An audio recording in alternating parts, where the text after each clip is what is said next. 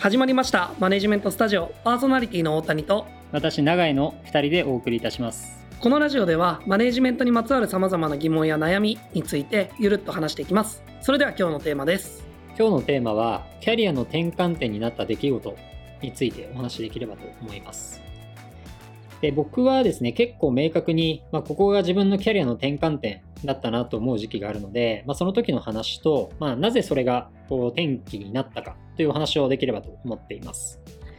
で僕のキャリアの転機はですね、社会人5年目の時なんですけれども、まあ、この時期に何をやっていたかというとですね、まあ、新卒メンバーとか、あとは未経験で入ってくる中途メンバーの育成をミッションとした組織っていうのをですね、まあ、当時、僕の一つ上の先輩と一緒に立ち上げて、まあ、そこでメンバーマネジメントとか、まあ、そういうメンバーの育成っていうのをやってました。でなぜ、まあ、この時期が自分のキャリアにおける転機になったかということで言うと、まあ、いわゆるこう自分が起点になって物事を進めるとか変えるということの、まあ、面白さとかやっぱりやりがいっていうのを、まあ、本当に明確に自覚できたからなんですよね。でそれまで僕は Web マーケティング支援の、まあ、サービスのこう新規営業したりとか、あとはまあご契約いただいたお客様に対して、あのコンサルティングするみたいなことをやっていたんですけれども、こうなかなか自分のチームに自分より下の年次のメンバーが入ってくるっていう経験もあまりなくて、まあ、人に何かを教えるっていう経験をほとんどしてこなかったですし、正直こう特別な成果が出せていたかというと、まあ、全然そんなことなくて、まあ、割とくすぶってたんですよね。でただこう組織の課題とかえっと、どうすればもっと組織が良くなるのかみたいなところはすごくこう考えていて、まあ、それを当時の部門の干渉役員に対して、まあ、そういう育成に特化した組織を作ってみるのはどうかみたいなことを提案したことがあって、まあ、ちょっとこれ前職の話になるので当時の課題感とかあそのあたりのちょっと具体的なお話は割愛させてもらうんですけれども、まあ、当時は自分がそこの組織に携わることを前提に提案したわけではないんですけれども、まあ、その役員の方がこう提案の背景にある課題っていうのは、まあ、まさに組織として重要な課題だし解決しなきゃいけないと思っているということと、まあ、そのどうせやるんだったらそこの課題に対して、まあ、ここまでこう熱量を持って主体的に考えている人に任せたいっていうふうに言ってくれたんですよね。で、これがまあ自分にとっては大きな転機になってまして、まあ、それまでってこうやっぱり自分が起点になって何かを変えたりとか進めたりする経験ってまあほとんどなかったんですよ。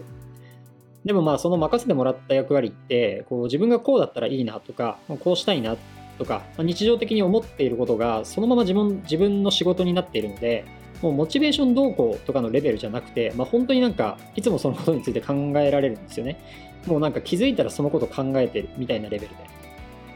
で、この状態ってもう仕事をやらされてる状態じゃないんですよね。自分がやりたくてやってるっていう状態なので、まあ、あのそれまでと比べてやっぱり圧倒的に成果にもつながったんですよ。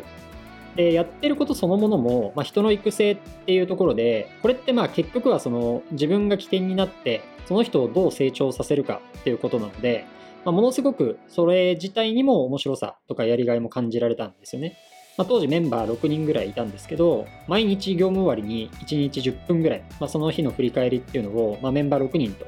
欠かさずやってましたし、まあ、それもめちゃくちゃこう人に対して向き合うことにもつながったなっていうふうに思ってます。で、まあ、この経験を通して自分が起点になって物事を進める変えるっていうことがいかに自分にとって大切かっていうことに気づきましたね。で、ここに気づいてからは、まあ、いかにそういう仕事を自分で作り出せるかっていうことをもうめちゃくちゃ考えるようになりました。自分の任された役割っていうのはもちろんしっかりこなしつつも、まあ、それ以外にもいろいろ情報収集して、まあ、自分の役割を超えて組織の課題について考えまくって、でまあ、上司に提案してみたいなことをやりまくってましたね。でそういうことをしてたらですね、まあ、やっぱりこう、じゃあその領域お前に任せるわっていうことが、まあ、どんどん増えていって、まあ、気づいたらそのコンサルティング部門のマネージャー任せてもらったりとか、ま、新規事業を任せてもらったりとか、ま、周りからの期待とか、その責任がだんだん大きくなってきましたね。で、まあ、これって本当に今の会社でも、まあ、入社してまだ1年ぐらいしか経ってないんですけれども、まあ、根本的に考えてることは同じかなと思ってます。まあ、いかにこう自分起点で仕事を作れるか自分起点で組織に大きな変化を生み出して大きな成果につなげることができるのか、まあ、そういったことをこう日々考えながら仕事をしています。まあ、その結果が本当に今、まあ、あのありがたいことに任せてもらってますけど、まあ、戦略責任者っていう役割になってるのかなというふうに思ってますね。まあ、なので改めて今振り返ってもやっぱりこの時の経験が今の自分を形成する大きな出来事だったなっていうふうに実感しますし、まあ、その経験をさせてくれた当時の上司には本当に感謝していますね。永井さんありがとうございます。そうですね、まあ、キャリアの転換点になったことって今振り返ると、まあ、割と全てですみたいな回答になっちゃうなとは思ってましてあの自分で考えると、まあ、どんなに小さいことでも、まあ、自分でしっかり振り返りをしてチャレンジしていけばどんなものでも転換点になり得るっていうま、ちょっといい話しちゃってすいません。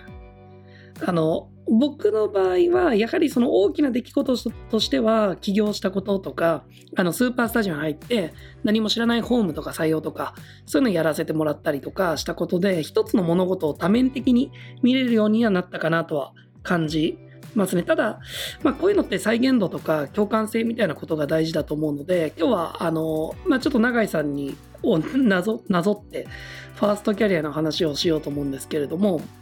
あの僕は永井さんと同じ会社2012年に新卒として、まあ、そこは法人向けのあのウェブマーケティングの支援の会社だったんですが、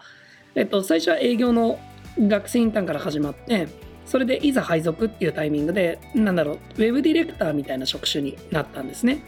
でいざやってみると向いてない向いてないあのとにかく今あるウェブサービスの改善とかどんどん新しいウェブサイトを作っていきましょうみたいなそんな感じだったんですけど当時の僕って HTML とか CSS とかあのウェブサイトを作る基本的な技術っていうのをそこまで習得してなかったんですね。なので給料をもらいながら勉強するっていうなんか申し訳ない感じのスタートだったんですけど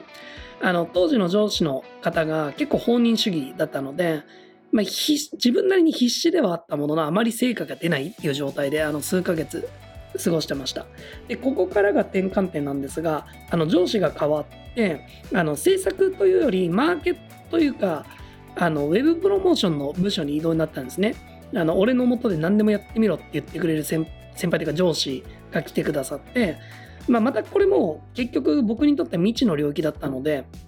もう徹底的に真似てやろうと思って、あの、その上司の人といっつも一緒にいました。あの、本当文字通りいっつも一緒で、毎日喫煙所についてくし、毎日というか常にですね、あの、すべてのミーティングに同席させてもらって、毎日必要に、あの、ランチに一緒に行くとか、その人のメールとかも検索して全部読んで、あげく、なんかだんだん口癖とかも似てきて、本当なんかマーク2みたいな感じになりましたね。あの表情まで似てるって言われますからねあの今でもなんかその人があの時こんなこと言ってたなとかすごい覚えてるんですよねあのすごいめちゃくちゃいい上司でその人は後に役員になるんですがあの僕は今働いててもあのその人の考え方や、まあ、行動原理みたいななんかそういったものをなんか参考にというかなんか真似して動いてる場面は結構今でも多いと思いますね。やっぱりあの明らかな正解が自分にないっていう段階では自分で成功モデルを作って徹底的にそれを真似るっていうのはあの現実的に取れる選択肢の中でも結構有効な場面はあるよなと思ってます。あのモデリングとか言ったりもしますけどこの年になってもあのゴールがわからないことについては先駆者の行動とか考え方っていうのを徹底的に真似してもう丸パクリですね。で学習を始めてみるっていうことはよくやってます。少しでも参考になれば嬉しいです。